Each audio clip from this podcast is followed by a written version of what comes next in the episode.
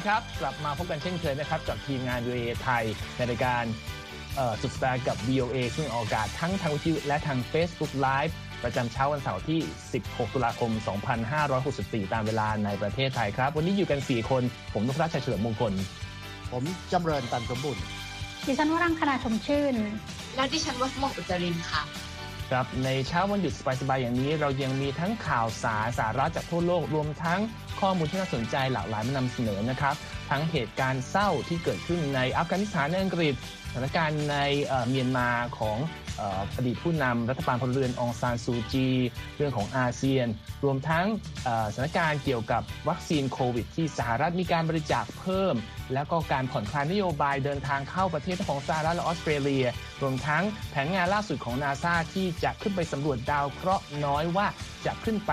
สำรวจเพื่ออะไรอย่างไร เรามีรายละเอียดเรื่องนี้ในช่วงท้ายของรายการ และปิดท้ายขวัญหลงจากซีรีส์ยอดนิยมในช่วงนี้คุกเกมมีอะไรมาฝากติดตามในช่วงท้ายนะครับ แต่ในตอนแรกนี้เราต้องไปดูเรื่องกับสถานการณ์ในอัฟกานิสถานซึ่งเป็นข่าวเศร้า แทบจะรายสัปดาห์ก็ได้ มีรายงานว่าเกิดเหตุโจมตีด้วยระเบิดที่มัสยิดของผู้นับถือศาสนาอิสลามนิกายชีอะในเมืองกันดาฮาของอัฟกานิสถานในวันศุกร์ครับ ส่งผลให้มีผู้เสียชีวิตอย่างน้อย 32 คน และมีผู้ได้รับบาดเจ็บไม่ต่ำกว่า 70 คน จากรายงานของโรงพยาบาลในพื้นที่และสื่อท้องถิ่นนะครับรายงานข่าวระบุได้ว่าเหตุระเบิดครั้งล่าสุดนี้เเกิดขึ้นในช่วงที่ประชาชนเข้าร่วมพิธีละหมาดในวันศุกร์แล้วมีภาพและคลิปวิดีโอที่มีคนบันทึกไว้ได้ในช่วงเกิดเหตุและหลังเกิดเหตุออกมาแสดงให้เห็นตามรายงานข่าวบอกว่า เห็นสภาพนองเลือดภายใน มัสยิดรวมทั้งชิ้นส่วนร่างกายของผู้เสียชีวิต แล้วก็มีผู้ที่รอดชีวิตเข้าไปช่วยเหลือผู้ที่ได้รับบาดเจ็บอย่างเร่งด่วนอยู่นะครับบิลาล คาริมี โฆษกของกลุ่มตาลิบันบอกกับ VOA ว่าการโจมตีด้วยระเบิดครั้งนี้ฆ่าชีวิตผู้คนและทำให้เพื่อนร่วมชาติจำนวนมากได้รับบาดเจ็บครับ พร้อมเปิดเผยว่ากระบวนการสอบสวนเพื่อหาผู้กระทำผิดมาลงโทษได้เริ่มต้นขึ้นแล้ว ในเวลานี้ยังไม่มีใครออกมาแสดงความผิดชอบต่อเหตุการณ์การโจมตีครั้งนี้นะครับ ซึ่งเกิดขึ้นหนึ่งสัปดาห์หลังจากที่เมื่อสัปดาห์ที่แล้ว เกิดการโจมตีด้วยระเบิด ในระหว่างที่ละหมาดเช่นกันในเมืองคุนดุส ซึ่งคราวที่แล้วทำให้มีผู้เสียชีวิต 50 คน และกลุ่มที่ออกมารับผิดชอบว่าเป็นผู้ลงมือคือกลุ่มอิสลามจังหวัด รัฐอิสลามจังหวัดโคราซานหรือไอซิสเคนะครับว่าเป็นผู้ลงมือโจมตีในครั้งนี้ ก็ถือว่าเป็นข่าวเศร้าที่ไม่อยากเกิดขึ้นแต่ก็ยังเกิดขึ้นอีกนะครับ อีกประเด็นหนึ่งไปที่อังกฤษครับ มีรายงานว่าสมาชิกรัฐสภาอังกฤษ ซึ่งเป็นสมาชิกพรรคอนุรักษ์นิยมของนายกรัฐมนตรีบริสจอนสันถูกมือมีดจ้วงแทงหลายครั้งจนเสียชีวิตในที่เกิดเหตุ ระหว่างเดินทางไปพบผู้มีสิทธิ์หาเสียง ลงสิทธิ์ผู้มีสิทธิ์ใช้เสียงในพื้นที่ของตนที่ เมืองที่ชื่อว่า South and West ในเขตปกครองเอสเซ็กคาวตี้ซึ่งเป็นฐานเสียงของตัวเองนะครับสมาชิกของรัฐสภาอังกฤษรายนี้ชื่อเดวิดอเมสอายุ 69 ปี เป็นสมาชิกรัฐสภาอังกฤษมาตั้งแต่ปี 1983 นะครับ หลังจากเกิดเหตุเจ้าที่หน่วยกู้หน่วยกู้ชีพเร่งเข้าช่วยเพื่อจะช่วยชีวิตแกได้ แต่ก็ไม่สามารถยื้อไว้ได้นะฮะ โดยเจ้าหน้าที่ตำรวจบอกว่าสามารถจับกลุ่ม ผู้ต้องสงสัยเป็นมือมีดวัย 25 ปี พร้อมมีดที่เชื่อว่าเป็นอาวุธในการสังหาร แต่ไม่มีรายละเอียดเพิ่มเติมออกมานะครับทางเจ้าหน้าที่ตำรวจบอกว่า ไม่มีแผนที่จะสืบสวนต่อไปว่ามีผู้เกี่ยวโยงแค่ไหน เพราะเหมือนคดีนี้จะเป็นคดีเฉพาะ และบอกว่าเหตุการณ์นี้ไม่น่าจะเป็นสัญญาณชี้ว่าผู้คนในเขตเอสเซ็กซ์เนี่ยอยู่ในอันตรายหรืออย่างใด หลังจากมีรายงานข่าวนี้ออกมาสมาชิกรัฐสภาอังกฤษรายอื่นก็ออกมาแสดงความเสียใจกันทั่วหน้านะครับขณะที่นายกรัฐมนตรีบริสจอนสันซึ่งไปประชุมอยู่ที่เมืองบริสตอลก็เร่งเดินทางกลับมาลอนดอนทันที แล้วก็มีการลดธงที่อยู่ที่ทำเนียบนายกที่ถนนดาวนิ่งลง เพื่อไว้อะไรต่อการเสียชีวิตของสมาชิกสภารายนี้นะครับ อันนี้ก็เป็นสถานการณ์ล่าสุดในวันศุกร์ตามเวลาในอัฟกานิสถานและก็ที่อังกฤษที่เรามาฝากกัน จากประเด็นเรื่องนี้กลับไปที่เอเชียกันบ้างในเอเชียนะครับ เป็นเรื่องของเมียนมาซึ่งมีข่าวเกี่ยวกับทนายขององซานซูจีที่บอกว่าโดนรัฐบาลทหารสั่งปิดปาก มีรายละเอียดอะไรหรือครับค่ะก็คืออย่างที่ทราบกันนะคะ ว่าทางสื่อทางการของเมียนมาค่ะ จะไม่ได้รายงานความคืบหน้าของคดีของนางองซานซูจีนับตั้งแต่ที่เธอถูกคณะรัฐประหารนะคะยึดอำนาจเมื่อวันที่หนึ่งกุมภาพันธ์ค่ะ การที่เราจะรับทราบเนี่ยว่าเกิดความคืบหน้ายังไง หรือว่าสภาพความเป็นอยู่ของนางซูจีเนี่ยเป็นยังไง ปกติเราต้องรับทราบผ่านทางทนายของนางซูจีค่ะ ซึ่งชื่อว่านายขินหมองซอค่ะ แต่ว่าตอนนี้นะคะทนายผู้นี้ค่ะ ก็ได้ระบบระบุในโพสต์เฟซบุ๊กแล้วค่ะว่าตนได้ถูกสั่งห้ามพูดคุยกับทั้งสื่อทั้งนักการทูตแล้วก็องค์กรระหว่างประเทศนะคะ รวมถึงทางรัฐบาลต่างชาติด้วย แล้วก็ทางทนายผู้นี้ค่ะ ก็ได้เผยแพร่คำสั่งของอ่ารายละเอียดของคำสั่งดังกล่าวนะคะ ที่บอกว่าการสื่อสารของตนค่ะอาจจะไม่เกิดภัยคุกคามอาจจะกระทบกับผู้ที่ปฏิบัติตามกฎหมาย หรือว่าอาจจะไม่เกิดการจลาจลขึ้น อันนี้ก็คือเป็นเหตุผลของคำสั่งที่อ่ามีการออกมาที่ทนายอ่าผู้นี้ค่ะ ก็บอกว่าเป็นคำสั่งที่ออกมาเพื่อปิดปากตนนะคะเรื่องนี้ค่ะก็รายงานโดยสำนักข่าวไรเตอร์ค่ะ แต่ว่าอย่างไรก็ตามนะคะ ทางสำนักข่าวไรเตอร์บอกว่าทางโฆษกของกองทัพเมียนมาค่ะ ยังไม่ได้มีการให้ความเห็นต่อประเด็นดังกล่าวค่ะ ทั้งนี้นะคะนางซูจีค่ะ ถูกควบคุมตัวในสถานที่ที่ไม่ได้เป็นที่เปิดเผยนะคะตั้งแต่เกิดการรัฐประหารขึ้นค่ะ แล้วก็อย่างที่บอกค่ะว่านอกจากทางทนายแล้วเนี่ยปกตินางซูจีก็จะไม่มีช่องทางสื่อสารใด ๆ เลยนะคะ ทั้งนี้ค่ะนางซูจีค่ะก็เผชิญกับข้อหาหลายคดีค่ะอย่างเช่นการละเมิดข้อจำกัดช่วงการระบาดของโรคโควิด -19 นำเข้าแล้วก็ครอบครองวิทยุสื่อสารผิดกฎหมาย แล้วก็รวมถึงยั่วยุให้สาธารณะตื่นตระหนก อันนี้ก็คือเป็นคดีต่างๆ ที่นางซูจีเผชิญจากรัฐบาลทหารค่ะ แล้วก็ก่อนนี้นะคะเมื่อวันอังคารค่ะนายขิมหงซอทนายของนางซูจีนะคะ ก็เผยแพร่สรุปคำให้การค่ะของประธานาธิบดีวินวินค่ะ ที่เป็นจำเลยร่วมกับนางซูจีค่ะ ซึ่งนายวินวินวินนายวินวินค่ะ ก็กล่าวกับศาลว่ากองทัพบกได้เคยเตือนให้เขาลาออกไม่กี่ชั่วโมงก่อนที่จะเกิดรัฐประหารขึ้น แต่ว่าอย่างไรก็ตามนายวินวินก็ยืนยันค่ะว่าจะไม่ลาออกถึงเขาจะถูกขู่ว่าเขาอาจตกอยู่ในอันตรายก็ตาม ตอนนี้นะคะเหตุการณ์รัฐประหารที่เกิดขึ้นค่ะ ก็เรียกได้ว่าเป็นการยุติการอ่าเรียกได้ว่าขั้นตอนการก้าวเข้าไปสู่ประชาธิปไตย แล้วก็การเติบโตทางเศรษฐกิจของเมียนมาที่กำลังฟื้นตัวขึ้นในช่วงสิบปีที่ผ่านมาค่ะหลังจากที่ก่อนหน้านี้หลายสิบปีเนี่ยเมียนมาก็ตกอยู่ใต้การปกครองแบบรวบอำนาจของทางกองทัพนะคะ แล้วก็เผชิญกับภาวะเศรษฐกิจชะงักมาหลายสิบปีค่ะ ครับขอบคุณมากครับคุณวัสมนก็ยังเป็นสถานการณ์ที่กลุ่มอาเซียนยังจับตามองกันอยู่มีการประชุมอยู่นะครับว่าจะทำยังไงกับอาเซียนเอ่อกับกับเมียนมา เพราะว่ากระบวนการฟื้นฟูสันติภาพในเมียนมาที่ผู้แทนพิเศษของอาเซียนจะต้องเข้าไปดูแลมันยังไม่เดินหน้าเลย และพูดถึงอาเซียนแล้ววันนี้ก็มีประเด็นข่าวเกี่ยวกับว่าภูมิภาคเอเชียตะวันออกเฉียงใต้กลายมาเป็นเป้าหมายการผูกสัมพันธ์อันดีจากรัสเซียมีอะไรอย่างไรหรอครับ คุณจำเริญ ก็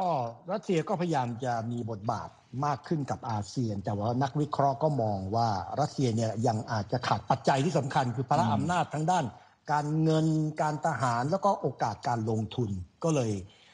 เป็นได้แค่ผู้เล่นรายหนึ่ง ไม่ได้เป็นผู้เล่นรายใหญ่หรือใหญ่สำคัญอะเขาว่ายังไงเดี๋ยวมาฟังกัน ก็เท่าที่ผ่านมาเนี่ยรัสเซียก็พยายามที่จะ เสนอตัวหรือว่ายื่นตัวเข้ามาจะมีบทบาทความสัมพันธ์กับกลุ่มประเทศอาเซียน แล้วก็ในภูมิภาคเอเชียแปซิฟิกอินโดแปซิฟิกเนี่ยยกตัวอย่างเช่น มีการเสนอแผนที่นำทาง 5 ปีสำหรับการค้าการลงทุน เศรษฐกิจดิจิทัล การพัฒนายั่งยืนกับทางเอเชีย ทีนี้นักวิเคราะห์บางคนอย่างคุณแบรดลีย์เมิร์กของสถาบัน Institute for Cooperation and Peace ในกัมพูชาก็มองว่า รัสเซียเนี่ยอยากจะถูกมองว่าเป็นมหาอำนาจระดับโลก โดยผู้คนในประเทศของตัวเอง แต่จริงๆ แล้วอาจจะยังไม่พร้อมในปัจจัยที่ว่าทางด้านการเงินด้านการทหารหรือว่าโอกาสทางการค้านะครับ อย่างไรก็ตามนักวิเคราะห์มองว่าอาเซียนเนี่ยก็เป็นโอกาสที่ดีอยู่ค่อนข้างง่าย ที่รัสเซียจะแทรกตัวเข้ามา ยกตัวอย่างเช่น ผ่านทางอะไรวัคซีนสปุตนิกนะครับเป็นต้นหรือว่าการเสนอสร้างระเบียงการค้าเศรษฐกิจนะครับที่ควบคู่ไปกับ แผนงานหนึ่งแถบหนึ่งถนนวันเบลวันโรดของจีนเป็นต้นนะครับ อย่างไรก็ตามอย่างน้อยเนี่ยก็อาจจะประสบความสำเร็จในบางบางจุด เพราะว่าในการประชุม Eastern Economic Forum ที่เมืองวลาดิวอสต็อกเมื่อเดือนกันยายน เวียดนามก็ประกาศว่าพร้อมที่จะเป็นสะพานเชื่อม ระหว่างรัสเซียกับประเทศในอาเซียนนะครับงั้นก็อาจจะเรียกว่าประสบความสำเร็จในในระดับหนึ่ง ทีนี้นักวิเคราะห์อีกคนหนึ่งคุณเวียนซอรี่ของสถาบัน RSEAS ยูยูยูซุกไอแซคผมอาจจะเรียกชื่อผิดนะ เป็นสถาบันนักวิจัยของสถาบันวิเคราะห์ด้านความมั่นคงในสิงคโปร์เนี่ย ก็บอกว่าถึงแม้ว่า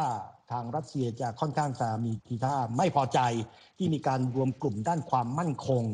หรือความร่วมมือทางทหาร อย่างเช่นออกัส ระหว่างออสเตรเลียอังกฤษ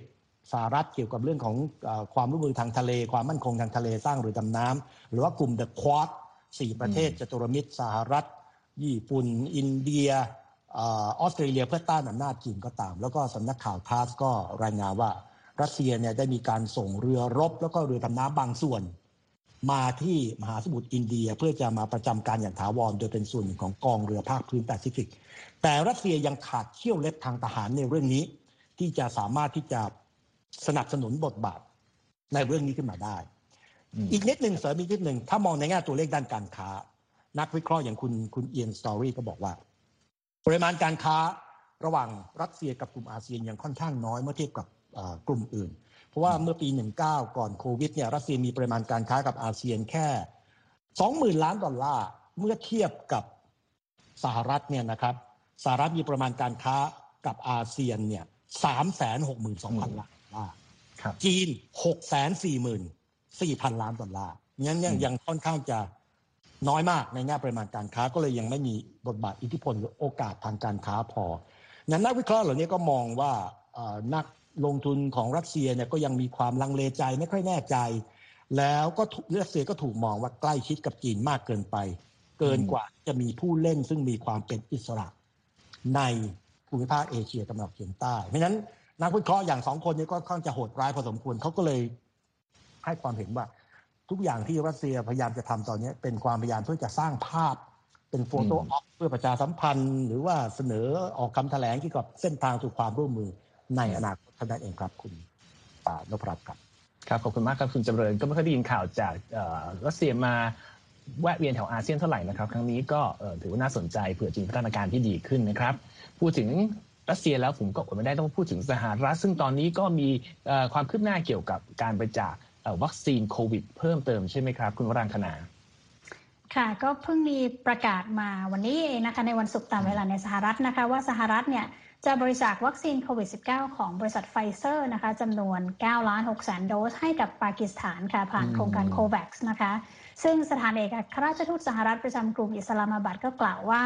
การบริจาควัคซีนเพิ่มครั้งนี้นะคะ จะทำให้ปากีสถานเนี่ยได้รับวัคซีนรวมทั้งหมดกว่า 25 ล้านโดสโดยทันทีนะคะ โดยอันเจล่าแอคเกลเลอร์อุปทูตรักษาการแทนเอกอัครราชทูตเนี่ยก็เปิดเผยว่าการบริจาควัคซีนเพิ่มเติมนี้นะคะ จะนำส่งถึงปากีสถานทันเวลาที่ประชาชนที่มีอายุตั้งแต่ 12 ปีขึ้นไปจะได้รับวัคซีนเข็มแรกด้วยนะคะ ซึ่งเมื่อไม่นานมานี้นะคะ จริง ๆ สถิติผู้ป่วยโควิด -19 ของปากีสถานเนี่ยก็เริ่มลดลงอย่างต่อเนื่องแล้วนะคะ มาอยู่ที่เฉลี่ยไม่ถึงวันละ 1,000 คนนะคะ เมื่อเทียบกับประชากรทั้งหมดประมาณ 220 ล้านคน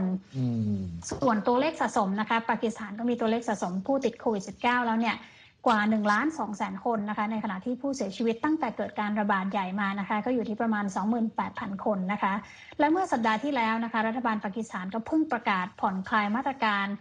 ทั้งหมดนะคะที่ใช้ควบคุมในช่วงการระบาดของโควิด -19 นะคะที่ผ่านมานะคะปากีสถานก็มักจะพึ่งพาวัคซีนจากจีนเป็นหลักค่ะ แต่ก็การที่มีวัคซีนจากสหรัฐมานั้น ก็ช่วยแก้ปัญหาการขาดแคลนวัคซีนต้านโควิด -19 ที่ผลิตโดยประเทศตะวันตกได้พอสมควรนะคะ ซึ่งนอกจากาการบริจาควัคซีนครั้งนี้แล้วนะคะ รัฐบาลกรุงวอชิงตันยังส่งมอบเงินช่วยเหลือให้กับปากีสถานด้วยนะคะ ให้รับมือกับการระบาดของโควิด -19 93 ล้านดอลลาร์แล้วด้วยซ้ำค่ะ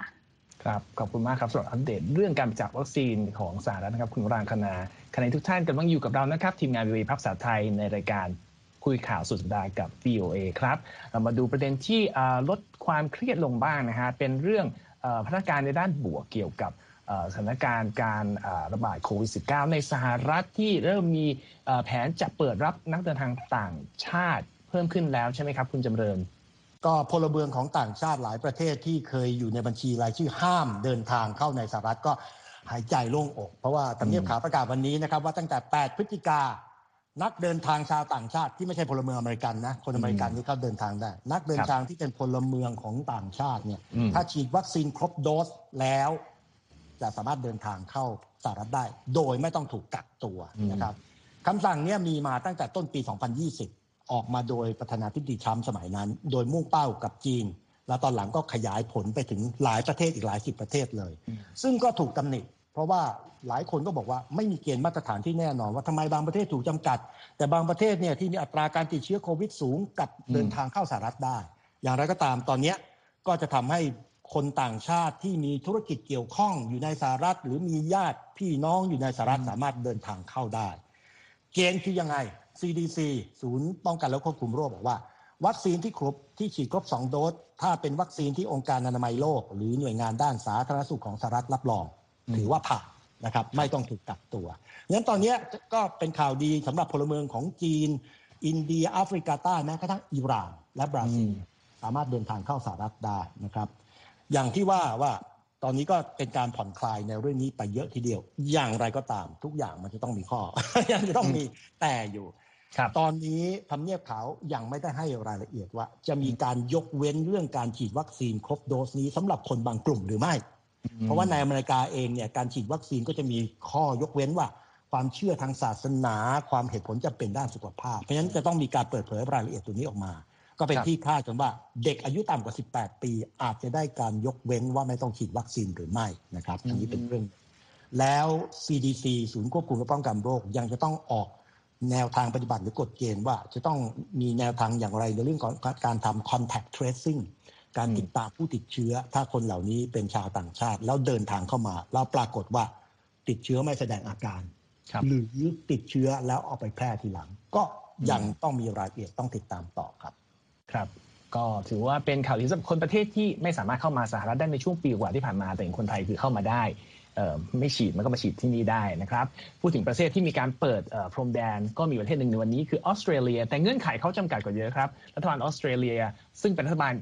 รัฐนิวเซาท์เวลส์นะประกาศเตรียมยกเลิกมาตรการกักตัวเฝ้าระวังอาการสำหรับผู้ที่ได้รับฉีดวัคซีนครบโดส เดินทางเข้ามาผ่านเฉพาะท่าอากาศยานนครซิดนีย์นะฮะ แต่เมื่อลงรายละเอียดแล้วสำหรับคนออสเตรเลีย หรือผู้ที่มีสิทธิพำนัก มีสิทธิพำนักถาวรในออสเตรเลีย หรือนักศึกษาที่มาเรียนที่นั่น รวมทั้งเอ่อเรียก immediate family members คือพ่อแม่ได้ แต่ถ้าไกลกว่านั้นยังไม่ได้เข้ามาถ้า มีผลตรวจเป็นลบและฉีดวัคซีนครบโดสแล้วก็สามารถเดินทางเข้ามาได้ตั้งแต่วันที่ 1 พฤศจิกายนเป็นต้นไป อันนี้เป็นสำนักข่าว AP รายงานโดยอ้างคำพูดของรัฐมนตรี นายกรัฐมนตรีรัฐนิวเซาท์เวลส์โดมินิกพารอตเตนะฮะเขาบอกว่าตอนนี้ก็การผ่อนคลายเนี่ยก็จะช่วยให้บรรยากาศในเมืองดีขึ้น คนออสเตรเลียสามารถใช้ซิดนีย์เป็น ด่านในการเชื่อมต่อกับโลกภายนอกเพราะว่าออสเตรเลียเนี่ยสั่งปิดพรมแดนตัวเองมาตั้งแต่มีนาที่แล้ว ก็นานนานเกินไปแล้ว ทางนี้ก็บอกว่าเมื่อมีการผ่อนคลายก็จะช่วยให้อย่างน้อยอุตสาหกรรมการท่องเที่ยวของออสเตรเลียเนี่ยเริ่มกลับมาฟื้นตัวขึ้น แต่สำหรับนักเดินทางต่างชาติ ทางรัฐบาลกลางยังไม่ประกาศนโยบายชัดเจนว่าจะทำอย่างไร แต่ว่านายกรัฐมนตรีออสเตรเลียนะครับสกอตต์มอริสันบอกว่าคงไม่น่าจะเกิดขึ้นในภายในปีนี้ด้วย อันนี้ก็เป็นข่าวมาฝากสำหรับผู้ที่มีสิทธิ์เดินเข้าเดินออกในออสเตรเลียอย่างที่เขาต้องการนะครับ แล้วก็หลังจากมีการระบาดมีการประกาศข่าวนี้มาบอกสายการบินแควนตัสสายการบินแห่งชาติ ก็แสดงความยินดีพร้อมจัดเที่ยวบินอย่างน้อย 2 เที่ยวบินจะเริ่มเปิดจะให้บริการอีกครั้งซิดนีย์ลอสแองเจลิสของอเมริกาและซิดนีย์ลอนดอนตั้งแต่ 1 พฤศจิกายนนี้เป็นต้นไป อันนี้เป็นพัฒนาการบวกที่นำมาฝากกันนะครับ จากเรื่องของโควิดเรามาและก็เรื่องการเดินทาง เราพูดถึงการเดินทางออกไปนอกโลกกันบ้างดีกว่านะครับ มีรายงานข่าวเกี่ยวกับโครงการใหม่ของนาซาจะส่งยานอวกาศ ไปสำรวจไปยิงพุ่งชนดาวเคราะห์น้อยอะไรยังไงเหรอครับ คุณวรังคณาค่ะฟังแล้วเหมือนหนังไซไฟเลยนะคะ แต่ว่า เรื่องของเรื่องเนี่ยค่ะก็คือว่าองค์การบริหารการบินและอวกาศแห่งชาติสหรัฐหรือองค์การนาซาเนี่ยนะคะเขาก็เตรียมส่งยานหลายลำเลยทีเดียวนะคะ ที่จะขึ้นไปสำรวจดาวเคราะห์น้อย ซึ่งในการสำรวจเนี่ยก็ยังมียานบางลำนะคะ ที่มีภารกิจเพื่อ พุ่งเข้าชนนะคะ ดาวเคราะห์น้อยบางดวงอีกด้วย เดี๋ยวดิฉันจะเล่าให้ฟังว่าทำไมต้องไปพุ่งชนนะคะ ซึ่งแต่ว่ากำหนดการแรกสุดนี่เลยนะคะ ที่กำลังจะเกิดขึ้นก่อนเช้ามืดในวันเสาร์นี้นะคะ ก็คือเป็นการส่งยานอวกาศที่ชื่อว่าลูซี่เพื่อไปสำรวจดาวเคราะห์น้อยใกล้กับดาวพฤหัสค่ะ เป็นเวลานานถึง 12 ปีเลยนะคะ ซึ่งดาวเคราะห์น้อยใกล้กับดาวพฤหัสเนี่ยค่ะ เขาได้ชื่อว่าชื่อว่ากลุ่มโทรจันนะคะ ซึ่งเป็นกลุ่มดาวเคราะห์ที่ ที่อยู่ข้างหน้าดาวพฤหัสกับอยู่ข้างหลังดาวพฤหัสนะคะจำนวนนับนับไม่ถ้วนเลยนะคะ ซึ่งคาดกันว่าดาวเคราะห์น้อยกลุ่มนี้นะคะ เป็นดาวเคราะห์น้อยที่กลุ่มความลับต้นกำเนิดของระบบสุริยะจักรวาลที่ไม่เคยมีการสำรวจมาก่อนนะคะ แล้วหลังจากนั้นอีกไม่ถึงหนึ่งเดือนนะคะ ยานอวกาศที่ชื่อว่าดาร์ตก็จะปฏิบัติภารกิจนะคะ เพื่อเปลี่ยนวงโคจรของดาวเคราะห์น้อยคู่ค่ะ ซึ่ง ตรงนี้แหละนะคะเป็นการทดสอบนะคะปฏิบัติการพุ่งชนเพื่อสกัดไม่ให้ดาวเคราะห์น้อยเหล่านั้น พุ่งชนโลกในอนาคตนะคะ ซึ่งก็คือว่าเป็นการพุ่งเข้าชนเพื่อเปลี่ยนวงโคจรของดาวเคราะห์น้อยเหล่านั้นนั่นเอง ซึ่งก็ฟังดูน่าตื่นเต้นพอสมควรนะคะ ส่วนในฤดูร้อนปีหน้านะคะก็นาซาก็จะเตรียมส่งยานอวกาศอีกลำหนึ่งค่ะ ไปสำรวจดาวเคราะห์น้อยที่มีแร่นิกเกิลและธาตุเหล็กนะคะ ซึ่งเชื่อว่าเป็นแกนกลางของสิ่งที่น่าจะเคยเป็นดาวเคราะห์ดวงหนึ่งมาก่อนนะคะ นอกจากนั้นอีก 2 ปี ก็จะมีการนำเอาตัวอย่างจากดาวเคราะห์น้อยเบนนูเนี่ยนะคะ ลงมาบนโลกอีกด้วยนะคะ ซึ่งเรื่องนี้นะคะ หัวหน้าภารกิจทางวิทยาศาสตร์ของนาซานะคะ ก็กล่าวว่าดาวเคราะห์น้อยแต่ละดวงที่ยานอวกาศของนาซาจะไปสำรวจเนี่ย สามารถบอกเล่าเรื่องราวของมนุษย์นะคะแล้วก็เรื่องราวของระบบสุริยะจักรวาลได้นะคะ ซึ่งถือระบบสุริยะจักรวาลเนี่ยก็ถือกำเนิดขึ้นมาประมาณ 4,600 ล้านปีแล้วนะคะ ซึ่งดาวเคราะห์น้อยเหล่านี้เนี่ยถ้าเขาเปรียบเทียบนะคะก็คือไม่ต่างจากซากดึกดำบรรพ์หรือว่าฟอสซิลนั่นเอง ซึ่งเราจะสามารถศึกษาประวัติของของหลาย ๆ อย่างได้นะคะ นอกจากนาซาแล้วนะคะ จีนกับรัสเซียก็ยังร่วมมือกันจะเตรียมสำรวจภารกิจดาวเคราะห์น้อยอีกด้วยนะคะ ในปลายทศวรรษนี้นะคะ เช่นเดียวกับประเทศสหรัฐอาหรับเอมิเรตส์นะคะ ซึ่งถ้าคุณตุพรัตอาจจะสงสัยว่าเอ๊ะทำไมอยู่ดีๆ มาเร่งสำรวจดาวเคราะห์น้อยกันจังนะคะ ส่วนหนึ่งก็คือเป็นเพราะว่ามันมีความก้าวหน้าทางเทคโนโลยี และความก้าวหน้าทางการออกแบบนะคะ แล้วอีกอีกเหตุผลหนึ่งเนี่ยก็เพราะว่าความสนใจในดาวเคราะห์น้อยเนี่ยก็เพิ่มขึ้นด้วย ไม่ว่าจะเรื่องของอการเผยความลับของสุริยะจักรวาลเองนะคะ แล้วก็เรื่องของความความเป็นไปได้ที่ดาวเคราะห์น้อยเหล่านี้จะเป็นอันตรายต่อโลกนะคะ ซึ่งถ้าเราอยากรู้ว่ามันเป็นอันตรายยังไง ก็ดูได้จากผิวของดวงจันทร์นะคะ การที่มีหลุมที่บ่อเนี่ยนั่นก็คือผลกระทบอย่างหนึ่งของดาวเคราะห์น้อยที่พุ่งชนดวงจันทร์เหมือนกันนะคะ อืมครับเออพูดถึงภารกิจมากมายเนี่ยก็มีชื่อที่เขาชอบปล่อยขึ้นมาอย่างลูซี่ DART อะไรเนี่ยมีที่มาที่ไปยังไงบ้างไหมครับ ค่ะปกติแล้วองค์การนาซาก็จะตั้งชื่ออชื่อยานอวกาศตามชื่อ ซึ่งเป็นอักษรย่อของภารกิจนะคะ เช่น DART เนี่ยก็ย่อมาจากคำว่า Double Asteroid Redirection Test นะคะ แต่ชื่อของยานลูซี่นั้นจะพิเศษกว่าเพื่อนนิดนึงนะคะ ตรงที่ว่าไม่ใช่เป็นชื่อย่อแต่อย่างใดนะคะ แต่ว่า นำมาจากชื่อลูซี่ซึ่งเป็นซากดึกดำบรรพ์หรือว่าฟอสซิลของบรรพบุรุษของมนุษย์เพศหญิงนะคะที่ถูกค้นพบในประเทศเอธิโอเปียเมื่อปี 1974 ซึ่งฟอสซิลลูซี่นั่นเองก็ได้รับแรงบันดาลใจมาจากเพลง Lucy in the Sky with Diamonds ของวง The Beatles อีกอีกทอดหนึ่งนั่นเองนะคะ ซึ่งเขาก็มองว่าฟอสซิลลูซี่เนี่ยนะคะ ก็ทำให้เปลี่ยนแปลงความคิดของเราเกี่ยวกับเรื่องวิวัฒนาการของมนุษย์นะคะ และองค์การนาซาก็หวังว่ายานอวกาศลูซี่เนี่ยก็จะปฏิวัติความเข้าใจของคนเรานะคะ เกี่ยวกับเรื่องระบบสุริยะจักรวาลเช่นกัน นอกจากนี้นะคะก็ยังมีการ อุปกรณ์ชนิดหนึ่งนะคะ ในยานลูซี่นี้นะคะ ก็ยังมีเพชรติดไปด้วยให้สมกับเป็นชื่อ Lucy in the Sky with Diamond นะคะ นอกจากนั้นแล้วข้างนอกของยานอวกาศเนี่ยก็ยังมีป้ายแล้วก็ที่สลักเพลง Lucy in the Sky in Lucy in the Sky with Diamonds เนี่ยลงไปด้วยและพร้อมกับข้อความของจอร์แลนนอนด้วยค่ะ ส่วนรูปภาพของดาวเหล่านี้นะคะ สามารถเข้าไปดูได้ในในเรื่องของเราในทางเว็บไซต์ voa thai com ค่ะ ครับขอบคุณมากเลยครับ คุณวรังคณาเพลงที่ว่าผมไม่เคยได้ยินคุณจำเริญทันไหมครับ คุณไหมครับไม่เคยได้ยินเพลงนี้เลย อย่าอย่าต้องถึงกับให้ต้องร้องนะ เพราะว่าเดี๋ยวจะลาคุณวัสมนโอเคไงโอเคเป็นว่ามีคนรู้จักเราไม่ได้เล่าโดยที่ไม่รู้จัก โอเคอ่าสุดท้ายปิดท้ายของรายการวันนี้ เป็นเรื่องควันหลงของซีรีส์ยอดนิยม Squid เอ่อ Squid Game เล่นลุ้นตาย ก็บอกว่ากลายเป็นแรงบันดาลใจให้มีผู้ผุดไอเดียธุรกิจใหม่ ๆ เกิดขึ้นเป็นอะไรอะครับ คุณวัสมนธุรกิจของอที่เกี่ยวข้องกับกระแสยอดนิยมนะคะ ของเรื่องสวิตสวิตเกม จะใช้ที่ในไทยนะคะ ตอนนี้ค่ะพวกเราอยู่ที่สหรัฐนะคะ ตอนนี้ทุกคนไม่ว่าจะเป็นคนเอเชีย ไม่ใช่คนเอเชียค่ะ ตอนนี้ทุกคนพูดถึงอ่าละครซีรีส์เรื่องนี้จากเกาหลีกันทั้งนั้นนะคะ ซึ่งแน่นอนค่ะว่าธุรกิจที่ก่อกระแสของสวิตสวิตเกมค่ะ ก็มีทั้งอ่าบริษัทที่ผลิตเสื้อผ้า costume วันฮาโลวีนอ่าใกล้จะมาถึงแล้วนะคะ แล้วก็ ผลิต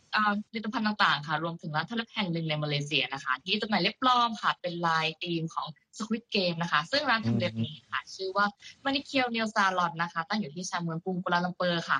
ทางร้านนะคะก็ออกแบบชุดเล็บปลอมค่ะโดยได้รับแรงบันดาลใจจากเนื้อเรื่องแต่ละตอนของเกมยกตัวอย่างตัวอย่างหนึ่งเร็วๆเลยก็คืออ่ามีเล็บปลอมชุดหนึ่งนะคะ ที่ชื่อว่าชุดไฟเขียวไฟแดง ก็จะมีลายตาหุ่นเชิดสังหารที่เป็นอ่าผู้หญิงอ่าผูกแกล ตัวใหญ่ ๆนะคะ ที่ปรากฏในละครเรื่องนี้ตอนแรกค่ะซึ่งเรื่องนี้นะคะ เจ้าของของร้านทำเล็บดังกล่าวนะคะ ก็บอกว่าการทำเล็บปลอมเนี่ยนะคะเรียกได้ว่ามีคำสั่งอ่าสั่งซื้อเข้ามาเยอะเลยทั้งทางออนไลน์นะคะ ทั้งในต่างประเทศแล้วก็ต่างประเทศ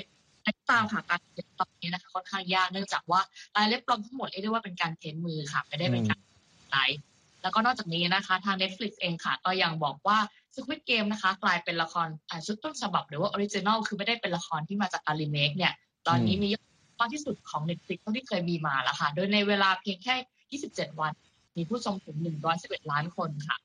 ก็สำหรับเรื่องนี้นะคะ ก็ทางอ่า Netflix ค่ะ ก็บอกว่าสถิติใหม่ที่ทางอ่า Squid Game ทำขึ้นนะคะเรียกได้ว่าโค่นสถิติเก่าค่ะ ที่ทำโดยอ่าดิจิตัลนะคะ ที่เป็นที่โด่งดังก่อนหน้านี้ก่อนหน้านี้คาดิจิตัลทำสถิ ติโดยมีผู้ชมอ่า82 ล้านคนภายใน 28 วัน แต่ว่าตอนนี้ Squid Game ก็ทำสถิติอย่างไม่ต้องเป็นข้อสงสัยเลย โดยมีผู้ชมถึง111ล้านคนใน 27 วันค่ะโดยสำหรับเรื่องนี้นะคะ คุณเท็ดซารันโดสค่ะ ที่เป็นประธานอ่าซีอนะคะ ของทาง Netflix ค่ะ ก็กล่าวเมื่อเดือนที่แล้วค่ะว่าทางเขาเองก็ไม่ได้คาดหวังมาก่อนเลยว่า Squid Game เนี่ยนะคะ จะได้รับความนิยมมากถึงเพียงนี้ค่ะ อืม ก็คุณก็สมมติได้ชมหรือยังครับ ก็ ตอนนี้นะคะบอกได้เลยดิฉันส่วนตัวไม่ได้ติดตาม Netflix ค่ะ แต่ว่าต่อให้ไม่ได้ติดตามเนี่ย ตอนนี้ก็รู้เรื่องแล้วก็รู้อะไรหลายอย่างค่ะเพราะว่าพอเปิดสื่อสังคมออนไลน์ไม่ว่าจะ Facebook Twitter นะคะ ทุกคนพูดถึงเรื่องนี้จะทั้งไทยทั้งเทศคนอเมริกันเป็นเอเชียไม่ใช่คนเอเชียตอนนี้ทุกคนพูดถึงแต่เรื่องสเกมค่ะส่วนดิฉันก็เหลือสองตอนสุดท้ายแล้วค่ะ จะดูสัปดาห์นี้นะเก้าตอนดูไปเจ็ดแล้วถามว่าให้สนุกนะครับ หนังโหดๆอย่างนี้ไม่ค่อยถูกฉลกก็ เออแล้วเราค่อยมา spoil กันหลังก็ได้คิดว่าข่าวของ Squid Game จะมีต่อไปนะข่าวที่เราเล่าว่าแบบมันจะมีภาค 2 หรือเปล่าก็ยังไม่รู้รอดูกันต่อไปนะครับ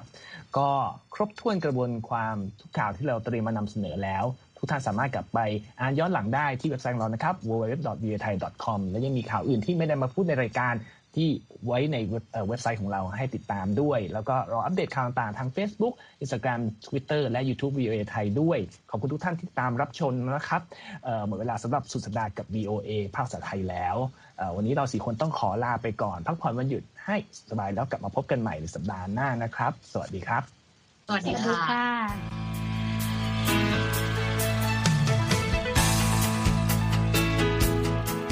ครับ และที่จบไปก็คือรายการจาก Voice of America ภาคภาษาไทย หากคุณผู้ฟังต้องการฟังรายการในวันนี้อีกครั้ง สามารถเข้าไปได้ที่เว็บไซต์ voa thai com และคลิกที่โปรแกรมของเราครับ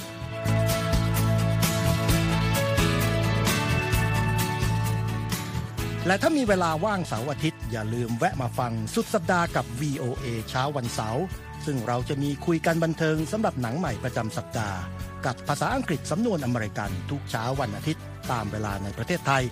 ติดตามฟังย้อนหลังได้จากเว็บไซต์ของเราเช่นกันครับ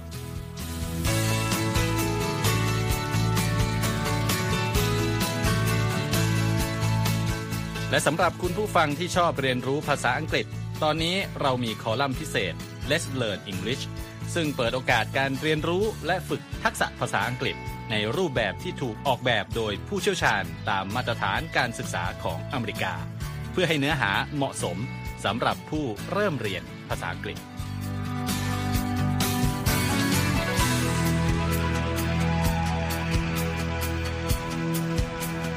ครับเรายังมีวิดีโอที่จัดทำขึ้นเป็นพิเศษ สะท้อนเรื่องราวหลากหลาย ตั้งแต่ชีวิตคนไทยในสหรัฐ ไปจนถึงเหตุการณ์สำคัญต่างๆ ที่เกิดขึ้นในอเมริกา มาเสนอเป็นประจำ ซึ่งติดตามได้ทั้งทางเว็บไซต์ voa thai com Facebook และ YouTube voa thai ครับ